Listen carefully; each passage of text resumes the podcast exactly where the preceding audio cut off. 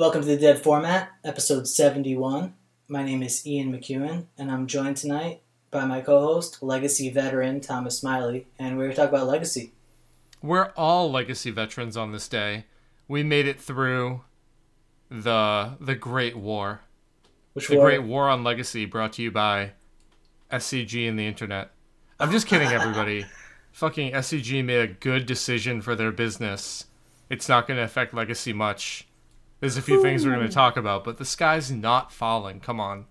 Coming out shooting, bro. The internet was aflame. Like, man, SCG isn't going to have their 1.5 events. They're going to do the thing that only happens twice a year instead of 3. Come on now. Yeah, the big thing, in my opinion, is the teams not having Legacy seats. I think that the classics that accompanied the team opens being Legacy. You know, I think that's sort of a legitimate gripe that they won't just fire a Legacy classic, but, you know, whatever. Like, my initial reaction was like, my stomach was like, ah, shit, stomach dropped a little. And within less than 5 minutes, I was just on mono fuck 'em, you know? Like, I just don't care. I think the biggest thing it's going to affect is the SCGs used to be like the pre-Grand Prix check-in on the actual meta, see what's going on and see what happens in paper, and those just won't be around anymore. True. I mean, Pioneer coming in, who couldn't see that Legacy was going to get dropped from team events? I love the fact that SCG pushed it for so long, but that's a decision they had to make. And for everybody that's like, I'm never spending another $1 at SCG ever again, y'all, like, I haven't spent $1 at SCG in like 5 years. I buy stuff on Facebook groups, and most people do too, so it's not like it matters. I'm never spending any money at SCG. Well, like, you didn't, so I don't know. It doesn't matter. Did, honestly. I mean, if you needed a sideboard card or something, you give them a couple bucks when you were at the event. Right, like, you go to SCGs, right? And if you need last-minute cards, you buy from them. But otherwise, you come with other stuff. And the turnover of them being able to buy cards and just having a web presence that draws people to their website from their articles is their business model. Legacy players haven't been buying from them in a really long time, right? And everybody's mad at SCG when SCG's like, we're doing what's best for our business. And they're like, but we want Legacy. And they're like, but I don't even have your email address on fucking file for you buying cards. Why am I ever going to fucking listen to you? No, that's true, man. I don't know. That's my take. And it did seem pretty obvious to me with regard to the team opens, because Modern draws the most players, like, in absolute sense. Even though, you know, the numbers are slipping from what they used to be, it still turns out the highest number of players.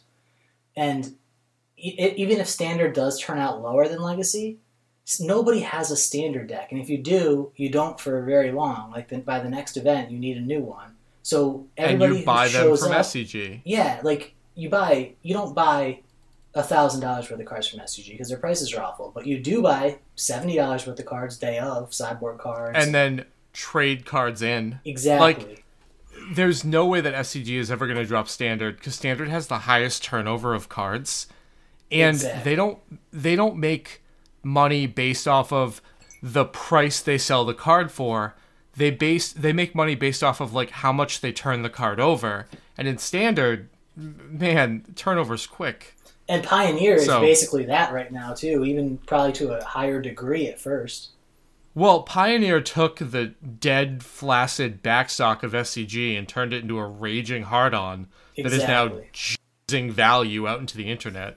And it's going to be rotating like crazy. Yeah, it's like rotating. I mean, we just have more bands today. Like, it's going to be a rotating format at first, so it's just money for them. It's straight money. There's no way that they would have supported Legacy. I did think that there was a chance that we hung on to the classics, though. That's the one aspect that disappoints me. But well, this is the thing. Like, with a positive community feedback about their decision, maybe they would have thrown us a classic or two. But I felt like the SCG con focus on it twice a year. The fact that they were like, listen, our SCG cons are going to be the Legacy event. We're going to prize it well. That was a very reasonable take.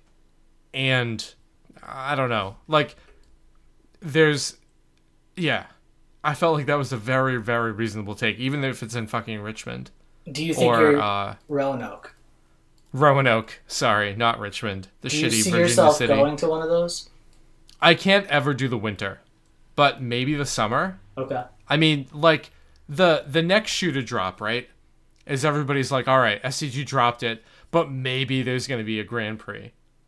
Maybe we get one more. Maybe WotC won't drop Legacy in support of Pioneer, their new baby mama. I'm sorry, everybody, but, like, we might get one, but Europe's been cut back. Japan's been cut back. The United States has been lucky, but I think we're next. Yeah, I wouldn't be surprised to see one. I also wouldn't be surprised to see zero. Yeah, I think we're going to see one, and then we'll see what happens next year. Yeah. But again, it's the turnout, right? Like, every Legacy player is like, yeah, I can't wait for the Legacy Grand Prix. And they're like, oh, man, my kid's got a football game. I can't make it. Or like, I gotta mow the lawn. Like, yeah. Legacy players have the biggest flake out rate because they actually have real lives. 100%. And, yeah, it happens. Yeah, and there's, you know, there's not really the incentives, although they did add fractional invites, I guess. So there is sort of an incentive for grinding again.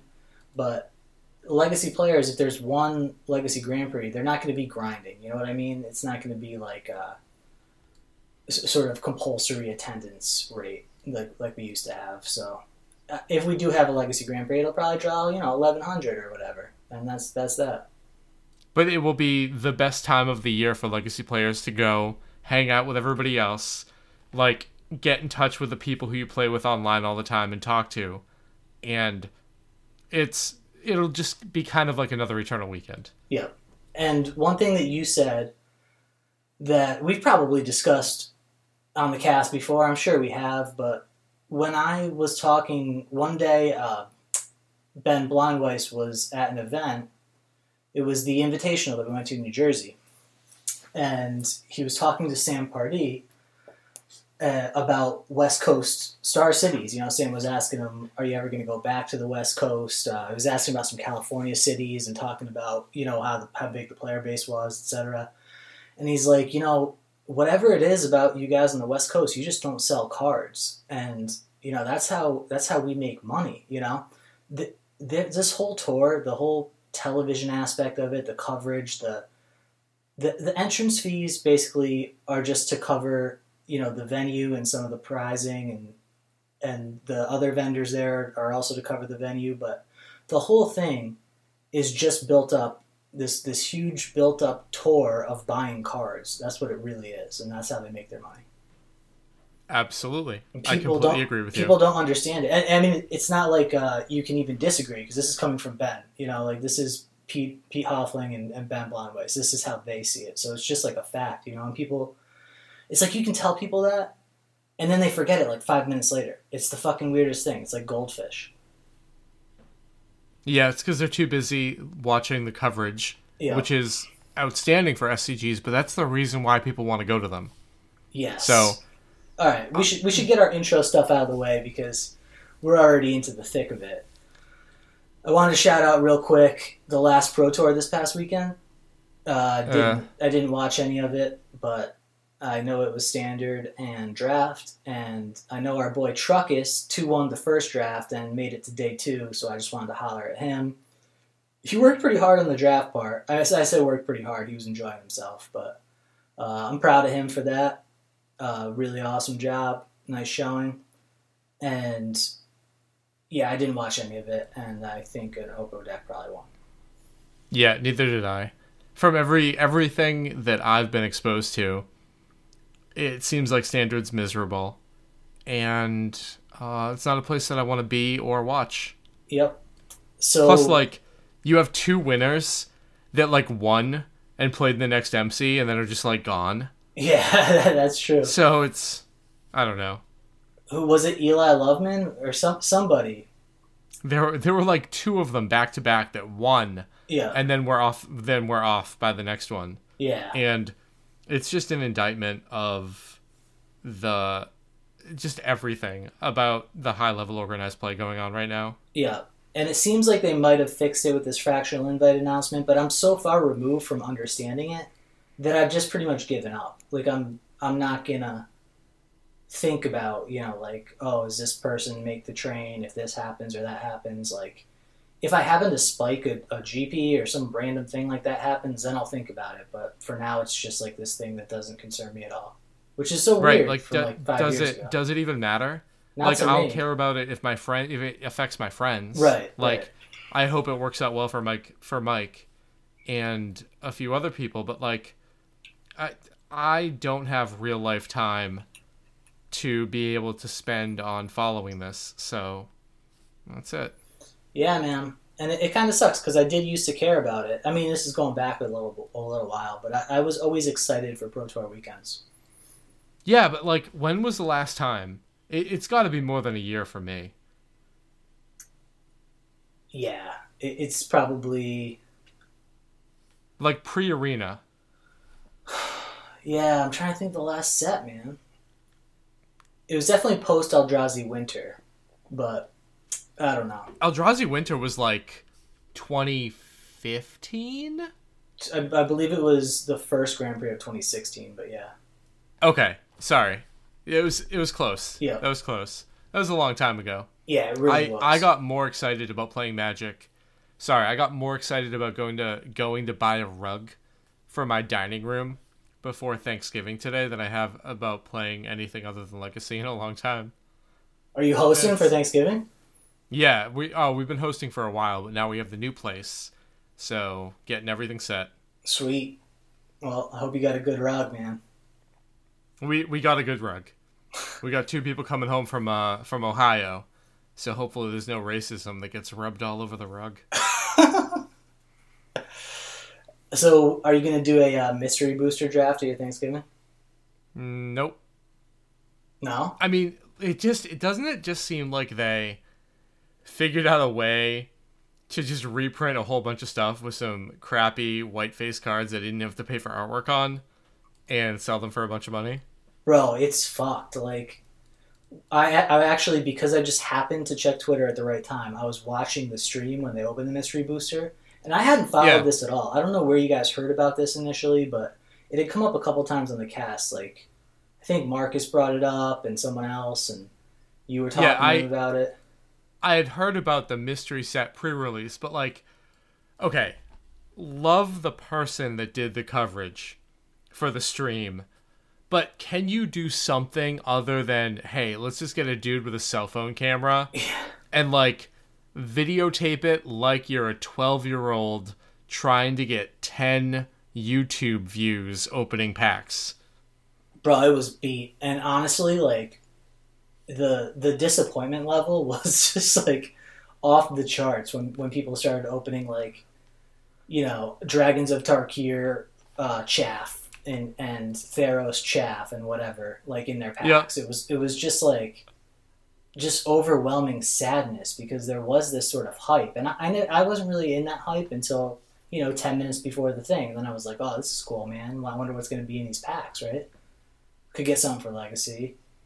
Could be, who knows, you know, what sick reprint or whatever, but it was the opposite of that, man. It was, you know what we got? We got a green black 4/4 flying vigilance for 5. Yeah. It's fucking trash. I'm sorry. I'm just in like a really negative mood today. Yeah, no, it's fine. You know, maybe some people will enjoy it. I love draft, and I just don't want to draft this anyway. But why wouldn't you just like draft a cube? Right. Why not put out a gold bordered cube for people to buy for however much money for Christmas? Like, give people what they want. That's kind of what I thought it might be. It might be like a gold bordered Modern Masters set. You know, not like a Force of Wills or anything that's going to encourage proxy events in the future, but. Well, you know what? You know what's going to encourage proxy events? Not supporting the format. Yeah. Anyway, just throwing it out there. I just want to do real quick shout out the Hackbert, our buddy down in the desert, out in the desert, down and out in the desert. What's it called? Arizona Eternal Magic. Eternal Magic. They're having their year-long sort of invitational final tournament. They're streaming it on Twitch. And yeah, this is the sort of thing that you know, we're a community now, right? Like we're plugging each other. Yeah, and I think this is what's going to happen more frequently in the future, where you're going to see pockets of local legacy. And it's not going to be as like well-defined as the old school pockets where people have teams, but I think it's going to be much more regionally based now. Yeah. And to be honest, that's a good thing in my mind. Yeah, it could be. So that's Saturday at 2 p.m. Eastern is when they're streaming that event. Just wanted to... Arizona Eternal Magic on Twitch, and check it out. So yeah, back to the SCG cutting Legacy decision. This was, I don't know what day it was, Tuesday or Wednesday of last week, probably Wednesday of last week, that they made the announcement, and they just got shit on, you know, on Twitter and on the Facebook groups that we're a part of, and Discord and whatever else. But, you know, Twitter is probably where they saw the main number of reactions, I would say.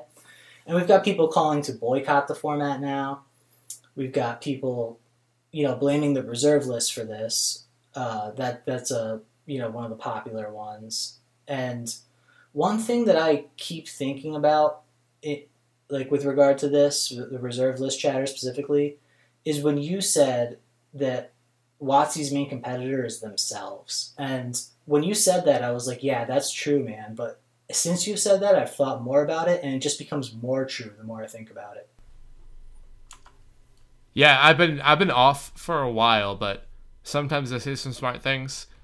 It really is. I think Lawrence was talking about this on Twitter, about how, like, Legacy players prided themselves on not having to buy cards from WotC. And in my mind, it wasn't really about that. It was about more about a slow-moving format where the time you put in lasts longer than it does in standard, and you have a little bit more time to be able to adjust. And it really became evident to WotC, I'm sure, that this is a format that really didn't make them a ton of money. And I don't want to say that those formats aren't going to get a ton of love, but they're not going to get a ton of love. Yeah, it's just a fact. And we've hashed this out on our other reserve list episode, so I feel like everybody probably knows where we stand. Honestly, they probably heard where we stand and sort of forgot it and attributed the worst possible of motives to us because it's time to bash the reserve list, but... You know, we were playing back then when the reserve list was created. We understand the genius of it in terms of, you know, WotC staying alive as a company and Magic staying as a living card game.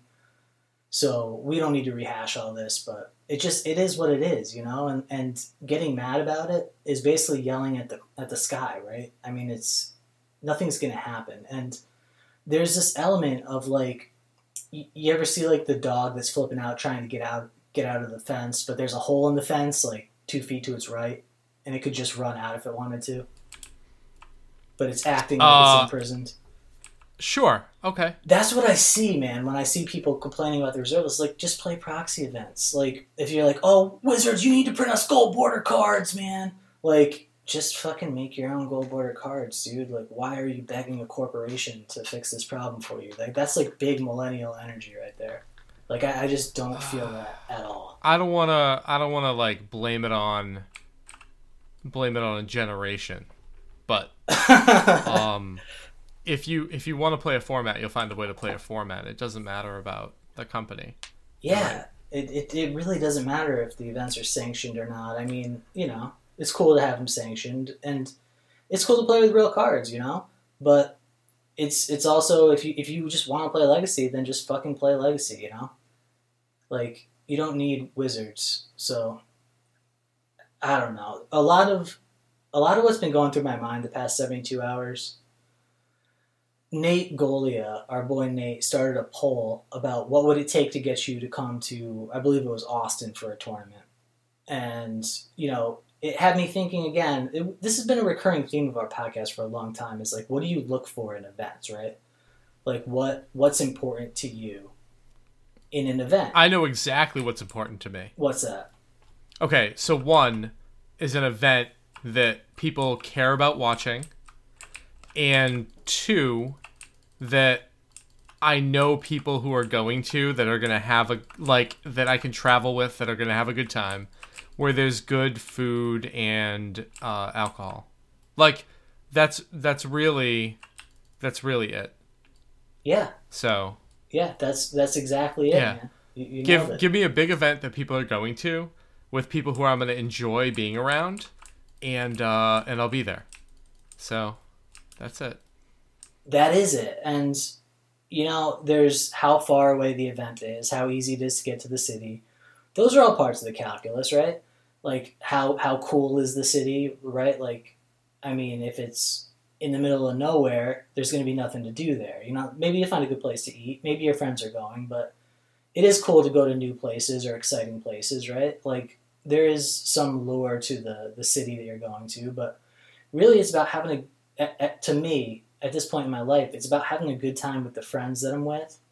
And you mentioned streaming. That's a big part of it too, to me. And it's definitely an incentive to go into the tournament, you know? I just love playing coverage. On camera. Coverage matters. Absolutely, for sure. And not just coverage, but good coverage, right? Like that's there's this question of legitimacy too. Like going to a tournament, you know, some duel for duels or whatever. It's like one state over or something.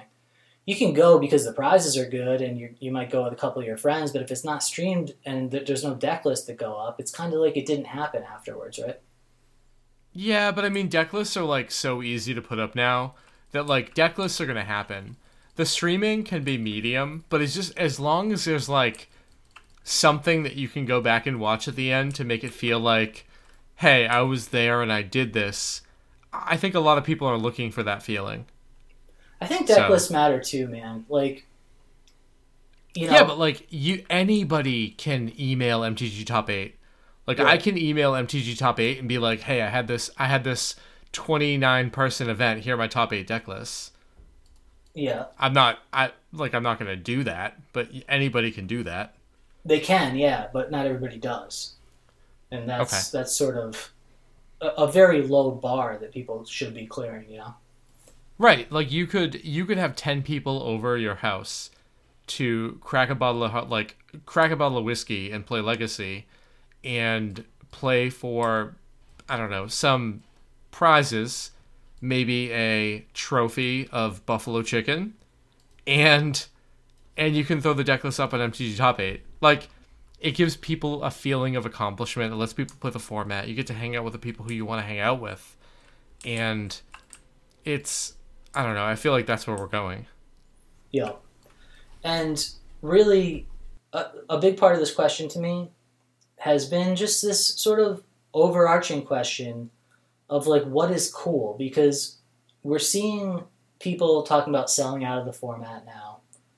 We're talking about people saying, you know, the format's going to die or whatever.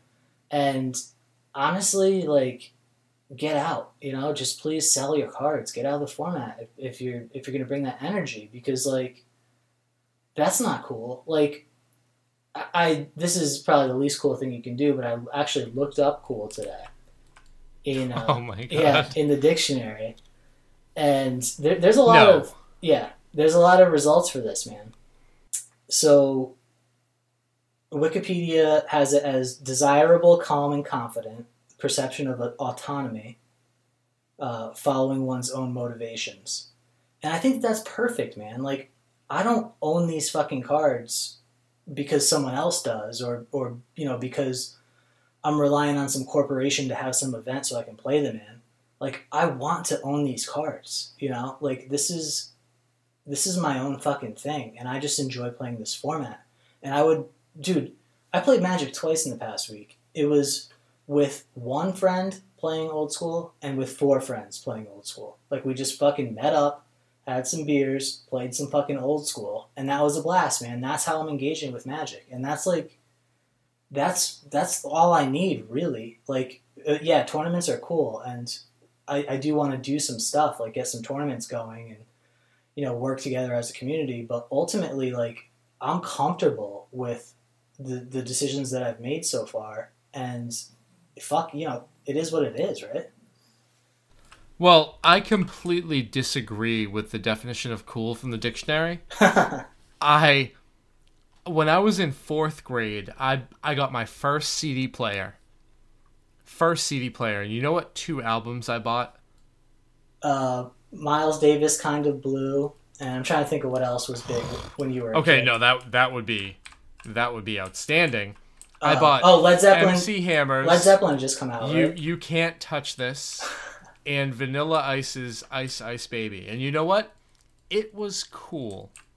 I had MC Hammer pants in fourth grade, and if you want to tell me that I was being autonomous and making my own decisions when I decided to buy Hammer pants, you are absolutely out of your mind. So I think that cool has definitely more of a cultural aspect where it's more of a following rather than people making their own decisions. No. So like, what is cool? It's not that definition. Well, I mean, it's obviously totally subjective, but you were doing that because MC Hammer was cool, not because you were cool. That's the big difference, right? Okay. And so if somebody's cool because they make their own decisions and make up their own mind about things, like, how are the sheep gonna follow? The sheep follow because they see the coolness and they follow it. Like, that's the whole point. Like, we need to have cool events, in my opinion. Like, yeah. The shit that we do needs to be cool. Like, it just needs to be doing our own thing, not whining, not boycotting shit, not crying to SCG, not threatening to not spend money with corporation XYZ, or, you know, thinking back about the good old days, playing fucking Remember When. You know, Remember When is just the lowest form of conversation. And all right, so... The Dead Format is going to start a cool tournament series. How do you do that? I mean, that's a great question, man, and that's what I've been thinking about. I think that a lot of what Leaving Legacy is doing right now is great. Like, they have this partnership with Michelle. I think having a vendor at an event is huge. It adds a huge amount of legitimacy to the event. And having your own prize, your own trophy that's customizable is another thing those guys are doing that I think is awesome. Having pictures and having coverage, right? They're doing every fucking round of coverage, and, you know, they're not SCG, but pretty much every LAL Open has gotten better, right? The coverage is slowly getting better, I would say, and okay. we're starting to figure it out. And I think that, honestly, who's doing better than them right now? Like, tournament-wise? Yeah, like regional Legacy tournament-wise.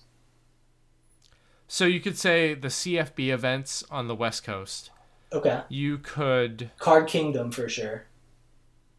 When they were doing Nerd Rage Gaming. Okay. In, what is it, Minneapolis? I thought they were in Chicago. I don't know what their turnouts are like. Okay. But for a suburban... like local game store tournament series, they're doing an outstanding job. Remember, I love those events. Remember South Florida Magic used to do those?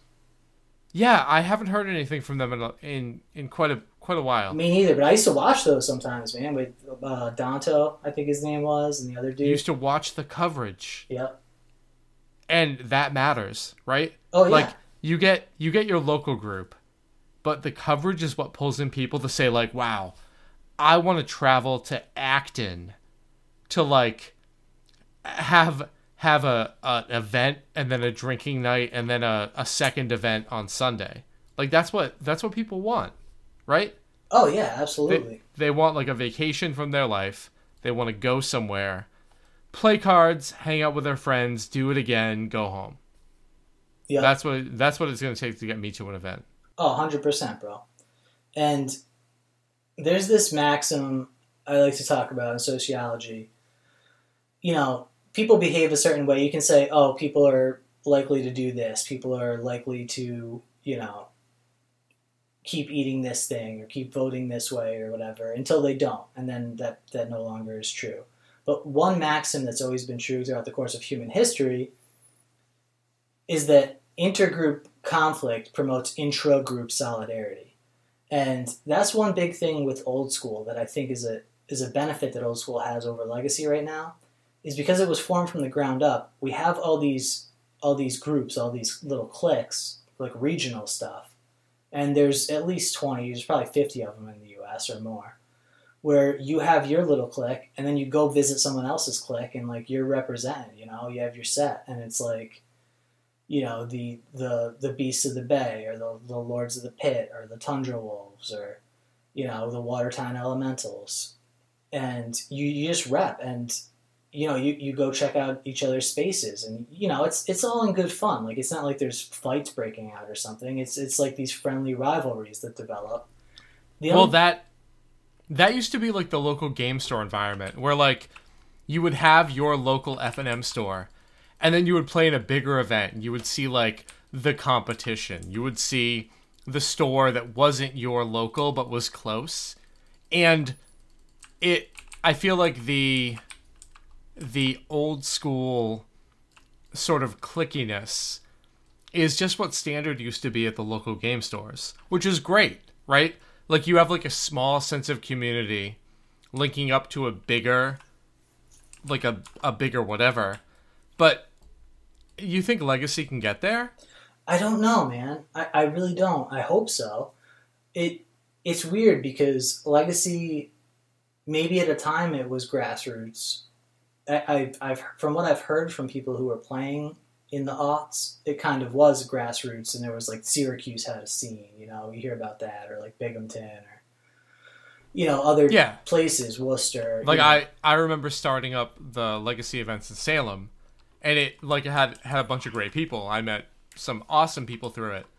But now, I mean, there's more legacy podcasts than legacy events. So I don't know if we're ever going to be in a spot where it's local again, right? Well, dude, one thing that I think is interesting about what you just said, there are a whole bunch of legacy podcasts, and there are a whole bunch of people that listen to legacy podcasts. And I think because we've had this like top-down community for a long time, if we're going to build a bottom-up community again, that podcasts might be a great jumping-off point, right? I mean, like, the Leaving Legacy Open's doing great, and that, you know, a big reason for that is promotion through the podcast. And if podcasts had their own branded events, that's a great way to advertise the event and get people to come out. And then if we talk about the events afterwards, you know, it lends legitimacy to it. So I think that maybe if we're past having these regional alliances, then maybe even these podcast alliances can help build that up. I completely agree. And I know that we're involved in a few chats that we're talking about what could we all do. But it does definitely seem like we're all trying to recreate what Leaving a Legacy already did. Yep. And I don't mean for that to be like an indictment of our podcast, because I have been told that from fucking multiple people. But the whole idea of, all right, let's start like a tournament series, it's great, but like, what makes it unique? How do you unite it? How do you take something that's grassroots and turn it into something with as much excitement as the SCG tour, right? Like, that's hard to do. And I don't know if that's able to be recreated. And I think that's what people are pissed the most about. Like, SCG had amazing coverage. They had great casters. They had great talent coming to play. And them cutting support of legacy, you lose all of that for the format. And I understand that, like, there's a chance it's better. The meta will move slower. It's less defined. People can play what they want to play longer. But the quality of coverage and the talent that SCG brought, that's what people are so angry about, because, man, it was good. I'm going to go off on a quick tangent. All right. The production quality was good and still is good. The caster quality, man, like, it was it was the best when they had Cedric and Patrick. And I wish I could remember the dude who started their production. I can't think of his name right now, but he really hit a fucking home run with all the decisions that he made with regard to the way that they ran their coverage. And I believe he's left since, but Evan Irwin was a big part of it too. And I do think it's gone downhill a bit, like with the teams that they have now, and it doesn't feel like it did, right? But it's still like head and shoulders above the competition. And even WotC was trying to recreate what they could do on SCG with their coverage team, and they haven't been able to. So I think that was just like, that was just such a perfect pairing where they complemented each other that it's going to be impossible to recreate that team. So people should like stop comparing everybody to Ced and Patrick, because it's not going to happen again.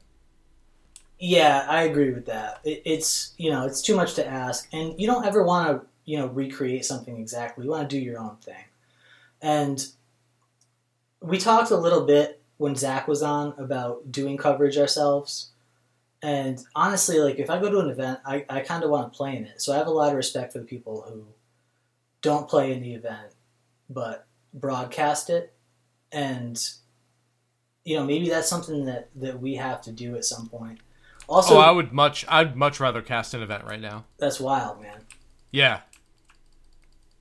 Okay. But like, I like, if it's a huge event with a bunch of prestige on the line for like how you do, I'm not going to say, oh, no, I'd rather cast it. But if it's a smaller event where a bunch of people are going to be watching, I want to try it. Absolutely. Okay. So. Cool, man. Yeah, maybe it'll happen. I just, having bad casters sometimes is a real big turnoff, you know? Like, I've tuned into plenty of streams and events where I just, after 5 minutes, I'm like, nope. This person's, you know, repeating these cliche things, or keeps saying the same phrase over and over, or is making some inside joke, or has some, you know, sort of nerd culture tick that I can't stand. So, like, bad casters are really bad. And there's not, you know, it's not an easy thing to do. It's pretty hard to find good casters. But I think that that's one thing that really could benefit this community if we have some great casters casting. True. I think, like, more regular, consistent events would definitely help as well. Like, yeah. The community was really at its peak when Legacy was every Sunday, right? Absolutely. So I think it's not just great casters, great whatever, it's consistency and like a focal point for the community, and that's what we lost. Yes, RIP. Absolutely. And you know, like, a little bit of rivalry and building up personalities, that's another great thing that SCG did. Like, they had, you know, their leaderboard, and they had their regulars that were showing up every week, and, you know, you sort of became fans. There were some heels and some people that you wanted to root for. And, you know, that's the kind of thing that gets people invested individually. And there haven't been a ton of heels lately, though. Like, didn't it seem like all of the heels were just blatant cheaters that everybody fucking hated because they were scum? Yeah, I mean, that's true. I can think of a few. Todd Stevens comes to mind. Rudy Brixa, maybe? Yeah. Okay. But, like, Hoogland was one of them, right? Yeah, I mean, Hoogland's fine.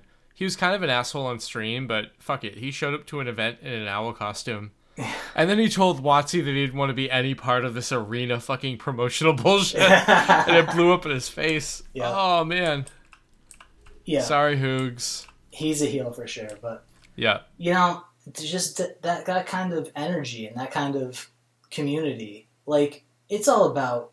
And community is a word that gets thrown around way too much, and it can mean nothing, right? Like, a lot of times people talk about the legacy community. Like, the legacy community to me is me and my friends, you know? Like, it's the people that I'm going to travel to events with, the people that I'm really close with, the people that I want to spend time with. And, dude, I went to Gaming Etc. on Saturday to play old school with some people. And there was a standard, like a legitimate PTQ. Like, the winner was going to the Pro Tour or whatever the fuck. Yeah, yeah. And there was, like, I don't know, 20 players there, I would say. But I was, like, looking at them, and I was like, man, I just wouldn't do this. Like, nobody looked like they were having fun. It was a lot of, like, 5 mile stares, bags under the eyes, like... Yo, 20-person PTQ? Yeah. I mean, honestly, like, I might not want to do it, but 3 or 4 years ago, if there was a 20-person straight PTQ, I'd probably be there. Yeah. And they had 2 judges, you know? It was like a serious thing, but there weren't many players. But I was just speaking of community, Ian, the other Ian, the awesome Australian judge, just shipped Wizards Ridge. No, Widget Ridge.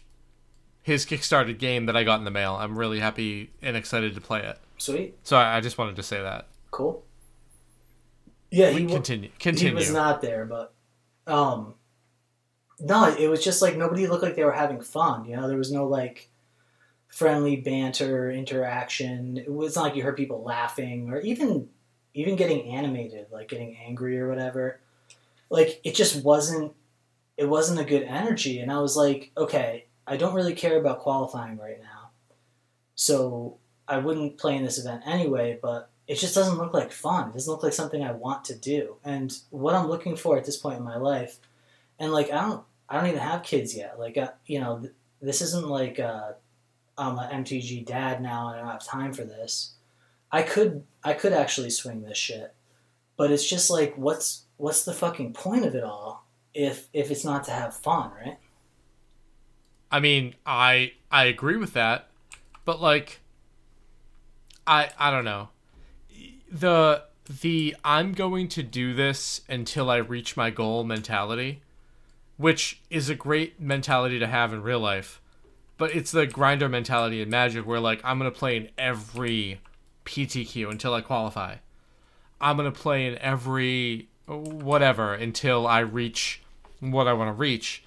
It's like this great attitude if you apply it to any other phase of your life, but if you're spending every weekend for 6 months to try to qualify for a pro tour that you're going to go 3-5 in just because you like set your own dreams, do what you want, but man, I feel like people have realized that like the future in professional Magic just it's not really there, right? It's not a thing. I think that's absolutely the case. Bro, it's true, though. And, like, I don't know.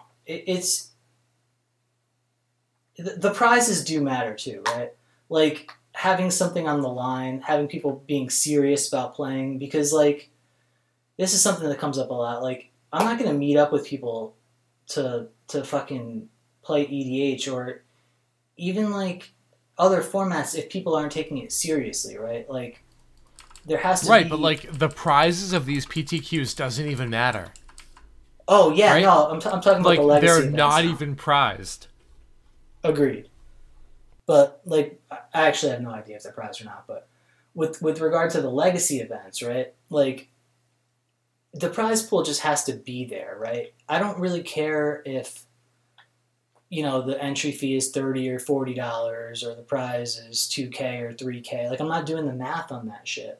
Just as long as there are prizes, right? And, like, the unique prizes and the coverage and the friends and all that stuff, that has to be there, right? Like, that's like, the...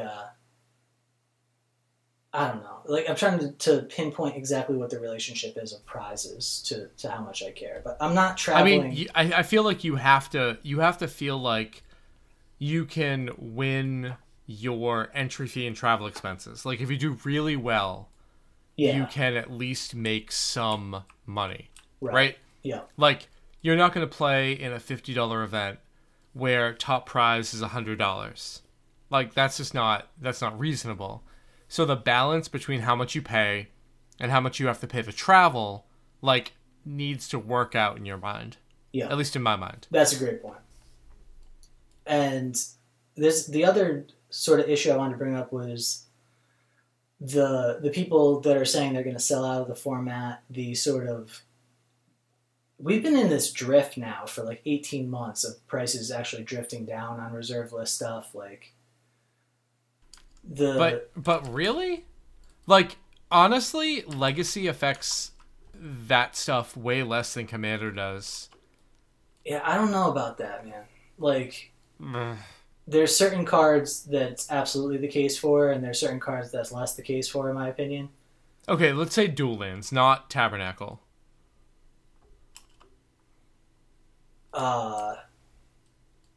You think Legacy sets the price of Dual Lands, not Commander? No, because so the sort of, this is all fucking weird to me, because think about like Collector's Edition Underground City or any Dual Land. Right now they're completely flat. Revised and Collector's Edition on any Dual Land are about the same price. Like Plateau Collector's Edition's higher because it's got the old art, right? But across the board, like you're talking about, you know, Underground Sea or whatever, we're talking about the exact same price. Are those... Yeah. Is that Commander players buying those cards? The Collector's Edition? Yeah. I feel like the reason why people are buying Collector's Edition is because they're speculating that eventually Collector's Edition will be tournament legal. I mean, that could be the case, I guess. That could be some of it, but... I mean, I think a lot of it was, when they were cheaper, was old school players, because I've seen a lot of that, where people needed to get these Dual Lands, and, you know, a playset of Underground Seas was $1,500 or $500 if you bought CE, and that's what they would do. But it hasn't been like that for a while. Right. And like, you brought Plateau up as an example, and right. Like that, it doesn't matter with Plateau, right? Right. And I don't know, man. I'm really... The whole Commander thing is just so weird to me, because they're irrational actors by definition, right? Like, why the fuck are they buying real cards for their fake format? Like, this shit... Hold up. Proxy-based Legacy. You're talking about, oh, we can just run, like, proxy-based tournaments. That's a fake format. Right? Yeah. I don't want to get into this. What are you saying? Like, I don't want to call anything fake. No, you know what I mean? Sorry, fake was probably a bad choice of words, but... Casual? Yeah, casual, there you go. Necessarily unsanctioned, right? And, like, there's no community guidelines around this stuff. There's no, like, oh, you have to be playing with real cards or whatever. Like, I don't understand why people would need a real Underground Sea for Commander. So in that, because people are going to bitch at them if they don't have it. Is that what it is? Like that's why I don't understand like the irrational actors. Or is it like you go to a big event to play Commander and you have to be playing real cards? No, I feel like if you're playing in a local group and you play your proxy Underground Sea, everybody at the table's like, yeah, fuck you, you don't have that card. Yeah, but like why wouldn't you just get fakes at that point? Like if nobody's going to be pulling it out of the sleeve or something. Or why wouldn't you get CE at that point, you know? Because CE is just as expensive as revised. Right, at this point it is, but up until this point. And maybe the Commander demand is higher now because the CE prices have reached the revised prices. I don't know. Like maybe... I think there's just way more Commander players than Legacy players. Well, I mean, I think that's a fact, but... I just don't know. I don't know. The only Commander players that I know use fake cards. So I guess that's coloring my opinion because I don't know the other Commander players. Like, it just doesn't make sense to me. Okay. I'm sorry. I have to edit out me eating Funyuns, but I'm fucking hungry. Yeah. Like, they just seem like irrational actors to me. So I can't say, like, what percentage of what is them. And also, like... You used to hear about Commander all the fucking time. Like, from when I got back into the game, like, from, like, about a year after that, like, 2014, I'll say, until, like, 2017, it felt like Commander was just all anybody ever talked about. And now I don't hear about it. And I don't know if that's me, like my own little bubble that I've made, or if it's sort of gotten less popular as a format. I don't know. What's your read on that? Well, you could like throw on the tinfoil hat and say the reason why you haven't heard it talked about more is because WotC doesn't want to promote it more as a format, because it's another one of those formats where they don't make money from it. I think that they do. I mean, with the commander decks and stuff, they're sort of rotating. They do it once a year. They're starting to do it more. Or like Battle with the release of all the new sets, Conspiracy. Like they're going to be doing more commander stuff. But I mean, mostly it was people going through like local game stores, old card binders, pulling out 25 and 50 cent rares that spiked to $15 because of commander, right? Yeah, there was that organic phase, but I feel like we're past any sort of growth phase in Commander. And this is totally just my read on it, just like my taking the temperature of scenes and whatever. Like the peripheral stuff that I bump into, the players who are playing it at game, etc. It just seems like we're off the high, right? Well, I feel like the current announcements with what Wizards is doing next year for Commander will make that sort of get popped back into place, but I don't know. What's that? I'm not a commander expert. I feel like there's much more of an effect on the market from commander rather than legacy.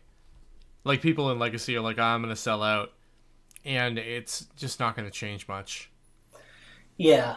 I do think that like these cards are so insulated, whether it's from commander, whether it's from collectors, whether it's from legacy vintage players, which is a terribly small percent, but old school players, like there's enough people, or just like, you know, hobbyists, enthusiasts, people trying to recreate their childhood, like being able to just pull these cards out and look at them means something to me. And like I do care about the value of cards. Like you know, if I think a card's going to drop precipitously or get reprinted or whatever, I do sell it. Like it's not like I'm totally disengaged with the market in that regard. But if the price of my whole collection dropped 50%, it's not like I would, you know, be filled with some sort of horrible regret about owning these cards. Like the cards that I own right now, I just want to own, you know? Yeah, I agree with you. And I mean, like... It's a tough spot to be in right now, right? Like, you want to own the cards, but they have this real-life value attached. And, I mean, eventually, is the bottom going to fall out? Eventually, yes. I think absolutely, on a long enough time frame, because I think it's us, right? It's the kids who... We played when we were kids, and we have these emotional attachments to these cards, and now we have a bunch of disposable income, and that's why these prices shot up the way they did. You know, there was promotion, there was like, you know, the SCG tour like we've been talking about, and various events and reasons why people bought in. But I think that the core demand was really, you know, players coming back to the game, and you know that's the kids that are coming up right now aren't going to have those emotional attachments to those cards. There's another... Well, not the cards that we have. Right. And the cards that they grew up with are going to have, like massive amounts of printings. Right. And they're going to get reprinted. But when does it end with us?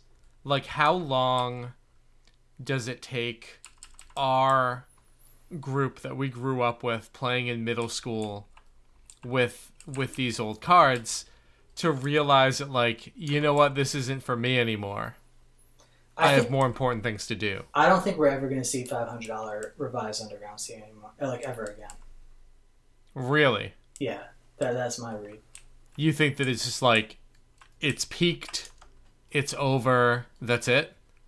Yeah, it'll might go up and down, but I think it'll be within the band that it's in right now, like 300 and 400 or whatever. And, you know, it could even slide off that, I think. And eventually it certainly will slide off that. But I think that, you know, it's we're off that peak nostalgia high right now. And yeah, people are having kids. People don't have time to play. People, you know, are conscious of the value of their collection and selling out because they're fearing that this is going to happen. So I don't know, man. I think that we're just off the highs and we're just going to stay, you know, sort of cruising. Slowly going down, I'd say. Okay. So what else we got on the menu tonight? Well, so there was one thing. Give me a second, because we were just talking about this and it popped into my head as something I wanted to discuss. Hold on. We're talking about the reserve list.